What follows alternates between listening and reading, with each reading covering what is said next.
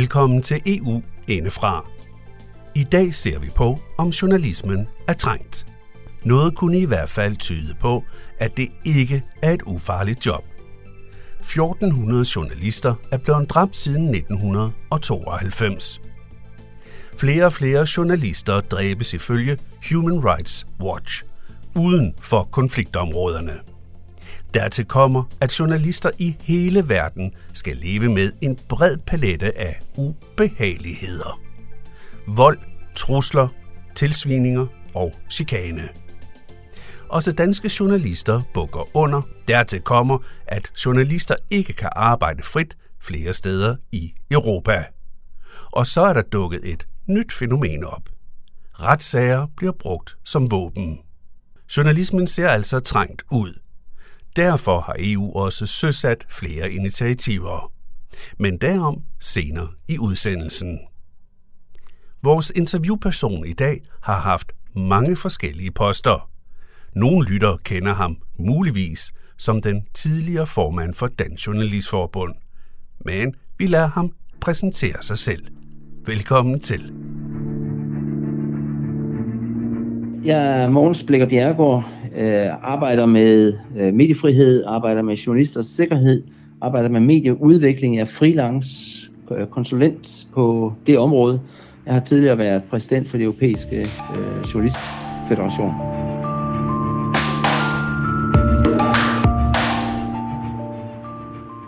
Og hvis vi tager fat i det her med journalisters sikkerhed, hvordan står det egentlig til? Jamen det er jo, det er jo en, en, en særdeles alvorlig øh, situation, journalister står i. Det har de gjort år efter år, uden at der er sket de helt store forandringer. Øhm, der er stadigvæk øh, mange journalister, der bliver slået ihjel hvert år, øh, og, og vi er desværre ved at være tilbage på det niveau, der var før øh, covid. Der har været et par år, hvor, hvor det så ud som om, at der var færre journalister, der blev dræbt, men det er øh, det tal er, des, er desværre stigende. Noget af det, vi også kigger rigtig meget på, det er, om, om de her forbrydelser de bliver opklaret eller ej. Fordi det er jo sådan en parameter for, øh, øh, hvordan det bliver behandlet, når, når, når øh, journalister bliver dræbt. Og, og det er stadigvæk sådan, at de sidste tal sagde, 86 procent af alle mord på journalister bliver aldrig nogensinde opklaret. Og det er jo simpelthen øh, den, den fri vej til at slå journalister ihjel, når øh, de morerne aldrig bliver opklaret. Det er så vigtigt, at der bliver gjort en kæmpe indsats for, at mor på journalister bliver opklaret.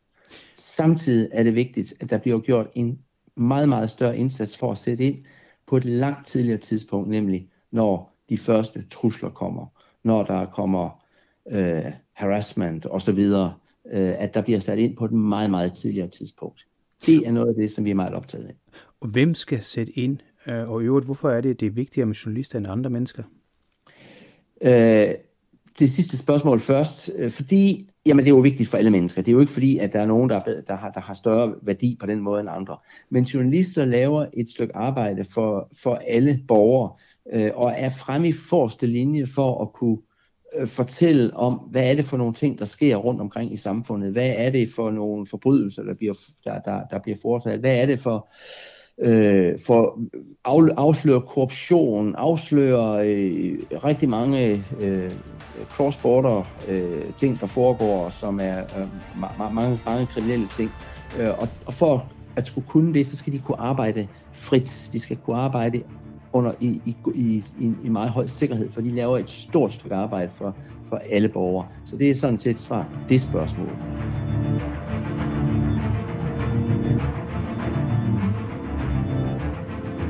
Saudi-Arabiens udenrigsminister har nu indrømmet, at den saudiarabiske journalist Jamal Khashoggi blev dræbt på landets konsulat i den tyrkiske uh, as uh, you have uh, like 65 journalists killed in 2020, the trend is that more and more of them are killed outside um, uh, conflict zones, which means that 60% of them uh, are killed by uh, mafias, by criminal organizations.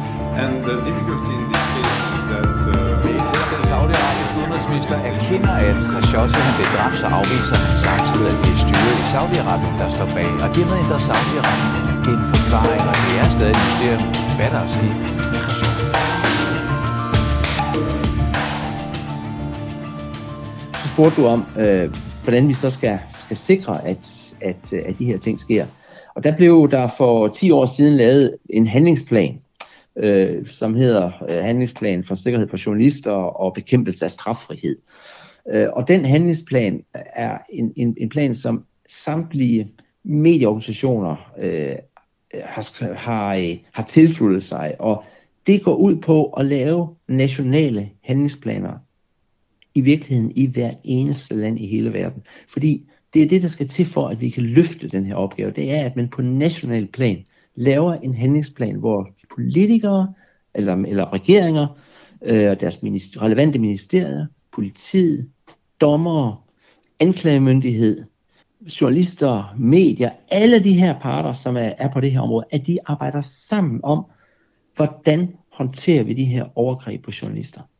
Og vi har faktisk gode resultater af det. Lande som Colombia og Nepal er der rigtig gode resultater af, at der er lavet sådan et stykke samarbejde han har været i stand til at nedbringe antallet af mor, man har været i stand til at nedbringe antallet af overgreb, fordi der er det her meget stærke samarbejde, hvor at de forstår, hvor myndighederne forstår, hvorfor det er vigtigt at vart, at, og hvor, hvorfor at journalister sikkerhed er vigtig, og hvorfor det skal fremmes i for eksempel retssager, eller, eller, hvor, eller, eller hvor, hvor, hvor det nu er. Samtidig har UNESCO, og det har og International Media Support i Danmark, har været meget fremme på det her område. Øh, for eksempel uddannet tusindvis af dommere i, hvordan skal man øh, håndtere sådan nogle, her, sådan nogle sager omkring, når journalister, når journalister lider overgreb. Og hvorfor er det vigtigt at prioritere det. Så der sker noget på det område. Og i Danmark har vi faktisk også lavet sådan en national handlingsplan, som Justitsministeriet, politiet, anklagemyndighed, journalister, medier osv har arbejdet med. Og, og, det er så, og, og det er så sådan rent øh, formelt, så er det Justitsministeriet, Journalistforbundet, Danske Medier og UNESCO, som, som har lavet den her handlingsplan i Danmark. Så der sker noget. Men der er lang, lang vej igen. Og der skal gøres en kæmpe indsats for, at vi kan komme videre. For det er, det er meget, meget øh, alvorlige problemer, vi har for journalisterne.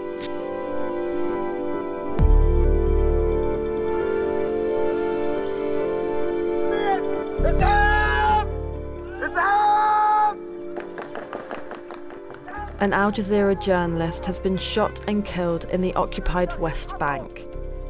Shireen Abu Akla was a well known Palestinian reporter covering the Israeli army raid on the Jenin refugee camp when she was shot in the head. The 51 year old was wearing a helmet and body armour clearly marked as press.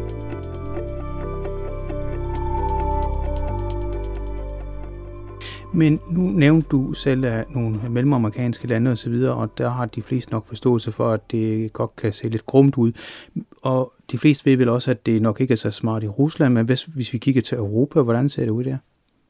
Jamen, hvis du ser Europa, så har vi jo netop de sidste 5-6 år oplevet journalister blive slået ihjel på grund af deres arbejde i Europa. Vi har Malta, som jo er blevet et, et, et, et, et eksempel, der bliver talt rigtig, rigtig meget om, hvor at Daphne Caruana Galizia, hun blev myrdet. Hendes bil, der blev der sprang i luften. Øh, hun, øh, øh, hun havde netop fået øh, trusler adskillige gange forud for det. Og det var have politiet ikke taget sig af. Havde man nu haft en plan, hvor man sørgede for at have sikret sig, at det var simpelthen noget, politiet tog alvorligt, så kunne det jo være, at det attentat havde været undgået. I Slovakiet, Jan Kuciak i Slovakiet, blev myrdet, fordi han søgte agtindsigt. Det er i hvert fald det, som man oplever som, som årsagen til det, fordi det, at han søgte agtindsigt, gjorde, at der var nogen, der opdagede, at han var ved at undersøge en, en sag om korruption og kriminalitet og sådan nogle ting. Øh, og han blev så også brutalt myrdet. Du har i Holland øh, Van Fries, som også, de Fries, som også øh, blev slået ihjel. Øh, vi har et eksempel fra Grækenland. Så vi, vi har eksempler i Europa på det her, og det er derfor, det, at, at vi er nødt til at forstå, at også i Europa sker de her ting, øh, og, og det, er, det er kommet tættere på os. Og det, jeg tror blandt andet, det er kommet tættere på os, fordi journalister er blevet dygtigere til undersøgende journalistik, og derfor skal der også passes rigtig, rigtig godt på journalister.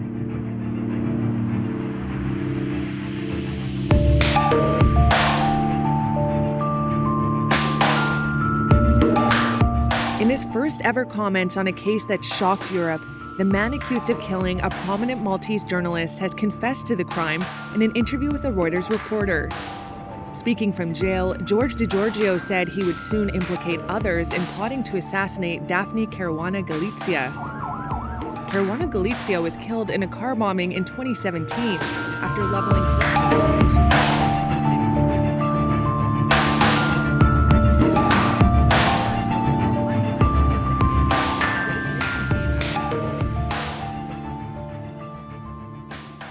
Så er der jo den anden ting, som, øh, som er blevet en måde, som mange også angriber journalister på, og det er de her såkaldte SLAP-sager. SLAP, det står for Strategic Lawsuits Against Public Participation. Og det er, hvor politikere, eller det kan være nogle, øh, nogle industrifolk, eller det kan være andre, som, øh, som, øh, som ikke ønsker, at journalister skal kranske i deres sager, at de simpelthen sætter journalister på anklagebænken for at holde dem beskæftiget med egne sager, og de gør det i hundredvis, i hundredvis af sager.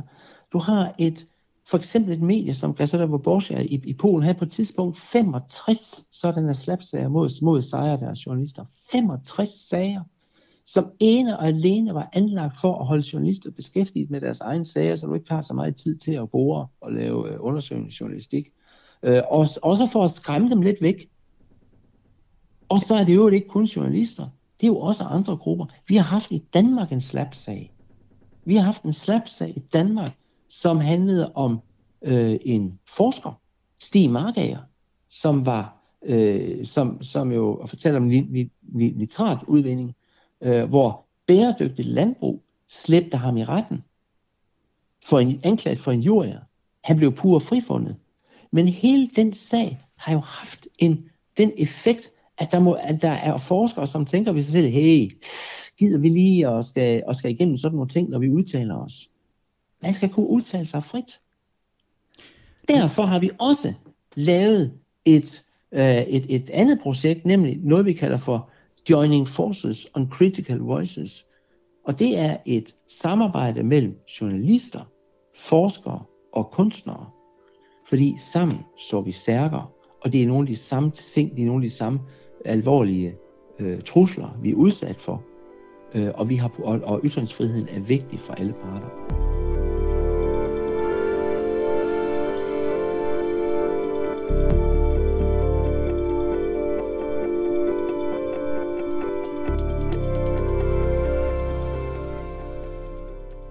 Sådan forklarer sig Mogens Blikker Bjergård med sin baggrund som blandt andet formand for Dansk Journalistforbund og formand for European Federation of Journalists. At EU godt kender til metoden med at sagsøge journalister kom tydeligt frem, da EU-kommissionen holdt et pressemøde, hvor det her lydklip stammer fra. And a recommendation to protect journalists and human rights defenders against abusive legislation. This is the so-called SLAP proposal. Uh, my colleague, Vice President Jourova, will uh, explain uh, the details of this proposal to you in a press conference which will take place immediately afterwards. Men jeg giver ord tilbage til vores interviewperson med det her spørgsmål. Måns Blikker Bjergård, jeg ved jo, at vi to, vi har jo først snakket om Polen også. Man kan sige, der bliver de måske ikke lige fra myrdet, men de bliver i hvert fald fyret øh, hvis de ikke er politisk enige med det, med det regerende parti. Øh, er det også noget, du ser rundt omkring der i stigning måske? Altså, øh, vi, vi, vi, det, det ser vi jo i Polen, og vi ser også Ungarn, som, som har deres meget, meget stærke udfordringer med, med den lovgivning, der stille og roligt æder sig ind på, og har vel stort set et sig stort set ind på hele mediefriheden. Øh, du har også, vi ser også i andre centrale østeuropæiske lande, Øh, der var en periode med Tjekkiet, hvor Babiš øh, sad som ministerpræsident, øh, hvor det så rigtig skidt ud, rigtig sort ud. Øh, der er måske nogle, det, det, det, man kan håbe på, at det bliver lidt bedre, øh, men, men det, det ser ikke lyst ud. Øh, det, det samme gælder Slovakiet, øh, Bulgarien. Du, der, der er altså lande, hvor det, hvor det ser skidt ud for, øh, for den, den frie journalistik, hvor det er oligarker, hvor det er lokale borgmestre, som sidder på medierne. Øh, der er flere og flere lande, hvor lokale medier forsvinder.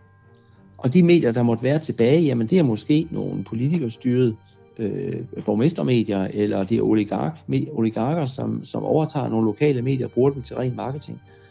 Altså det er, no, nogle af de, det er nogle af de enorme udfordringer, vi har. Heldigvis, så er det også en af de ting, som EU sætter, øh, sætter deres øh, fokus på. De netop nu iværksat et særligt projekt til at støtte lokal journalistik i det, der vi kan kalde for nyhedsørknerne. Og et EU-projekt, som støtter det. Øh, et, et ret stort, omfattende projekt, øh, som, øh, som vi bliver involveret i. Og det, det, er, det, er et, øh, det er i hvert fald en af måderne til at begynde at modvirke det. Der skal meget, meget mere til. Det er jo, det er jo sådan en lille ting, øh, hvor man godt nok kan støtte en ganske pæn portion medier for at sikre noget mere frihed. Men der skal mere til. Meget mere til. Også mere sådan øh, langsigtet støtte skal der til for at, og, og vi er nødt til at skal have noget finansiering udefra for at kunne, øh, for at kunne løse de her problemer med mangfoldighed i medierne i de lande. Jeg skal lige høre, altså den der støtte, den økonomiske støtte, er det så til medierne, eller er det til dem, der beskytter medierne? Nej, nej, det, den her, det er, det er et særligt, der er jo masser af EU-projekter, men det er et særligt EU-projekt, øh, som handler om at, øh, øh, at, fremme lokale medier i områder, hvor, øh, hvor medierne er under, øh, er, forsvinder simpelthen, hvor lokale medier forsvinder.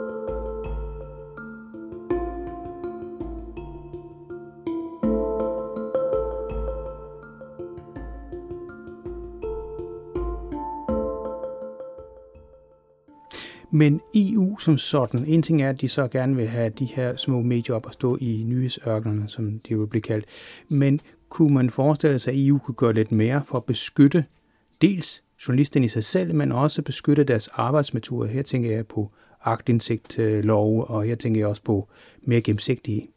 Altså, øh, der er jo lavet en, en, en, øh, en, de har jo taget journalisters sikkerhed op som en, øh, der er lavet sådan en særlig safety Øh, øh, plan, for, som, som EU har, har lavet, øh, hvor, hvor EU øh, nu øh, også prioriterer den del af det. Og så derudover har, har EU jo så lavet nu øh, den her mediefrihedsakt øh, forordning, som er, er på vej, øh, og, øh, og som, som nu bliver behandlet i, øh, i parlamentet, og øh, som kommissionen har fremsat, og som rådet også skal have kigget på. Og det, der er interessant i den, er, at der lægger man jo altså op til at se og, og have meget, meget mere åbenhed om, hvem ejer medierne. Og der er nogle lande, det betyder rigtig meget. Der, hvor det er oligarker, der, der sidder på medierne, eller det er politikerne, der sidder på medierne. Det er rigtig vigtigt at få, at få en meget, meget mere transparens i ejerskaberne på medierne. Det er noget af det, som de kan være med til igennem sådan en, øh, en, en akt. Så øh, er der omkring mediepluralisme, den ligger også op til, at der skal være noget mere pluralisme i medierne. Det hænger jo så også sammen med, at der skal være åbenhed og transparens i ejerskaberne. Der bliver også lagt op til, at de enkelte lande skal sikre finansiering af public service medier øh, og af, af uafhængige public service medier. Så er der en, en af de, øh, et, et af de elementer, som er blevet meget kritiseret i Danmark. Øh, det er det her sådan et, et særligt bredt råd, man, man vil lave. Øh, jeg synes, man skal passe på med bare at kritisere det, fordi det indeholder altså nogle det er, der er nogle muligheder. Der, det, det er jo fordi EU godt vil have nogle muligheder for at sætte ind over for lande som for eksempel Polen og Ungarn. Det er jo derfor. Det er jo for at kunne give medierne og journalisterne i de lande, hvor de er under ekstrem pres, og, under, og hvor, hvor mangfoldigheden simpelthen svigter, og hvor nyhedsøgnerne er der, og alle de her ting, at man får nogle redskaber til, at EU kan være med til at rette op på det. Øh, så er der kritik af, at man skal have sådan et stort, hvidt, øh, bredt råd og så videre. Øh, men øh, men der, der, der, der håber jeg jo så, at både parlamentet og, og rådet, i stedet for bare at hælde det ned af brættet, siger, jamen hey, måske skulle vi hjælpe lidt til med at få det indrettet på en måde, så det rent faktisk virker godt. Det kunne være, at man skulle øh, sørge for, at, øh, at det var øh, at det var udelukkende repræsentanter fra øh, pressenævn, fra uafhængige pressenævn, øh, som var i sådan et eller andet form for advisory øh, board, eller hvad man nu vil kalde det. Øh, man, man kan reg- måske regionalisere det, der er, forskellige, øh, der er forskellige udfordringer fra region til region. Men altså, at man i hele taget sørger for, at i stedet for bare at hælde ned og prætte, så finder ud af, hvad er, der, hvad er behovet? Og når jeg siger det på den måde, så er det også fordi, jeg netop i dag har hørt om, hvordan øh, i et land som Tjekkiet, at der faktisk er nogen, som sidder og spekulerer i, kunne vi ikke, skulle vi ikke lave sådan et, øh, et, øh, et pressenævn, som indtil nu har været fuldstændig øh, umulig øh, at, at, at, at spekulere i, fordi øh, så var der oligarkerne, og så var der politikerne, og ville det overhovedet have nogen effekt, ville det overhovedet have nogen virkning? Men for sådan et forslag om en European Media Freedom Act, sådan et forslag, det har faktisk inspireret frie og uafhængige journalister og medier til at tænke nyt. Så i, al, alene her, alene den inspiration. Og derfor skal vi da, selvom det, er noget, selvom det kunne være noget, som vi, vi ikke lige synes passer ind i vores, vores mønster, så i stedet for at, at sige, at det vil vi ikke have, så skal vi jo være med til at, at, at sørge for, at det bliver lavet på en måde, så det både hjælper de, der har brug for det, og vi undgår, at det bliver sådan et eller andet uh, regulation, uh, overordnet regulation, som, som, som er i modsætningsforhold til uh, almindelig mediefrihed.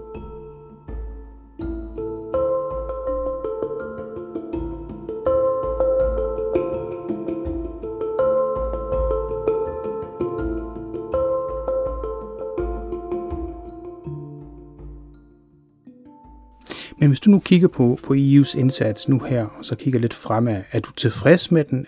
Jeg synes, at, at, øh, at EU er, har virkelig taget det her alvorligt. At EU har en kommissær, der tager de her spørgsmål alvorligt. Det, er, øh, det, det synes jeg er meget, meget positivt, at man har. Øh, og derfor siger jeg også, at vi skal spille med og hjælpe med, at det her bliver lavet godt. Det skal vi hjælpe til. Så vi, vi skal være konstruktive øh, medspillere i, hvordan kan det her blive lavet på en måde, så det ikke går ud over den almindelige pressefrihed, men så den bliver, øh, så den faktisk hjælper de lande, der har brug for det. Fordi hvis den ikke gør det, hvis vi ikke kan finde ud af det, så begynder de at stille spørgsmålstegn ved, hvad skal vi overhovedet her? Nu kommer der endelig noget, vi kan bruge så skal vi jo ikke, så skal vi jo ikke vende dem ryggen. Hvem skal så hjælpe dem med det? Er det så Dansk Journalistforbund, eller er det den enkelte journalist, eller hvordan har du tænkt, at nogen skulle... Nå, jamen, det er jo, det er jo, det er på, det er jo internationalt, ikke? Altså, jeg ved jo, at EFJ, European Federation of Journalists, altså den europæiske journalistfederation, er selvfølgelig meget optaget af de her ting, og arbejder rigtig meget med, med, med EMFA, og har mange møder med EU-kommissionen, og, og, og har god kontakt i de forskellige øh, medlems, medlemsforbund i hele Europa for at få nogle input, idéer og tanker til, hvordan kan vi sikre det her. Så det gør de der en kæmpe stykke arbejde for. Øh, så ja, altså det er jo, det er jo den måde, som øh, man, man bedst, bedst kører det på. Øh, og så må vi jo være især i de forskellige, øh, i forskellige lande, så påvirker vi jo vores, øh, vores parlamentarikere det vi kan.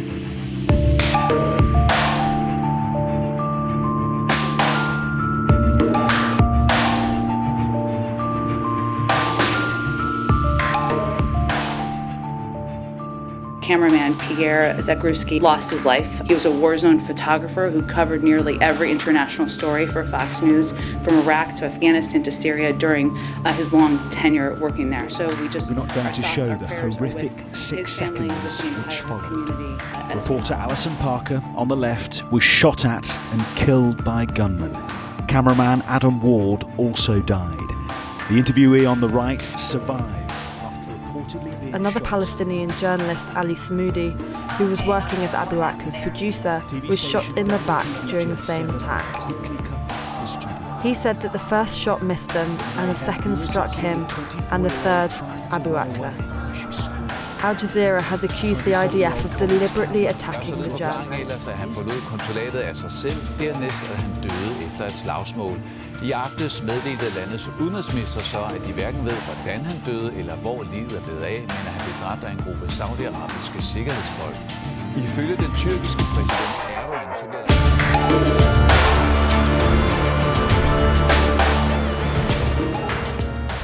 Så de danske journalisters vej til at få påvirket de her kommende øh, lovgivningskompleks, øh, som måske udarter sig, det er altså igennem de danske parlamentarikere?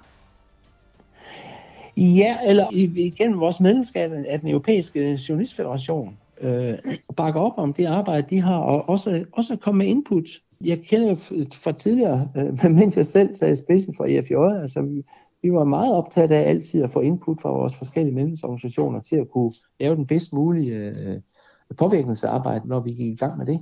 Det er jeg helt fortrøstningsfuld med, at det øh, øh gør EFJ stadigvæk i dag. Øh, så, så det, er jo, det er jo en rigtig god vej, at, at dansk, det, det er jo så Dansk Journalistforbund, som selvfølgelig øh, er, er i tæt kontakt med EFJ og, øh, og kommer med input og, og indspark til, hvad, hvad, hvad kunne være godt at gøre. Og, og, og, så, og så er det jo helt almindeligt arbejde, at øh, organisationer tager møder og, og snakker med de lokale øh, mapper, regeringer osv. Det, det, det, det gør vi jo hele Europa. Og så koordinerer vi selvfølgelig vores arbejde, det er klart.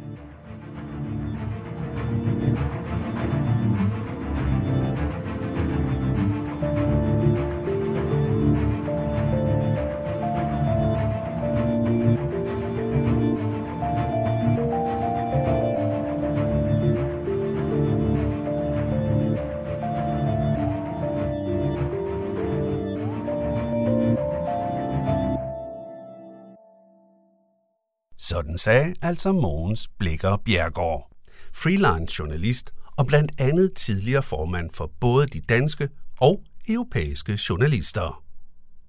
Du kan finde et link, der fortæller meget mere om ham på vores hjemmeside, som hedder radiomb.dk-eu. På samme side kan du også finde mange andre relevante links deriblandt links til historier om dræbte journalister. EU-kommissionens pressekonference om emnet og mange andre gode ting. Du kan også podcaste og genhøre udsendelsen, du netop har hørt, eller andre gode historier for denne sags skyld. Adressen er altså radiomb.dk-eu.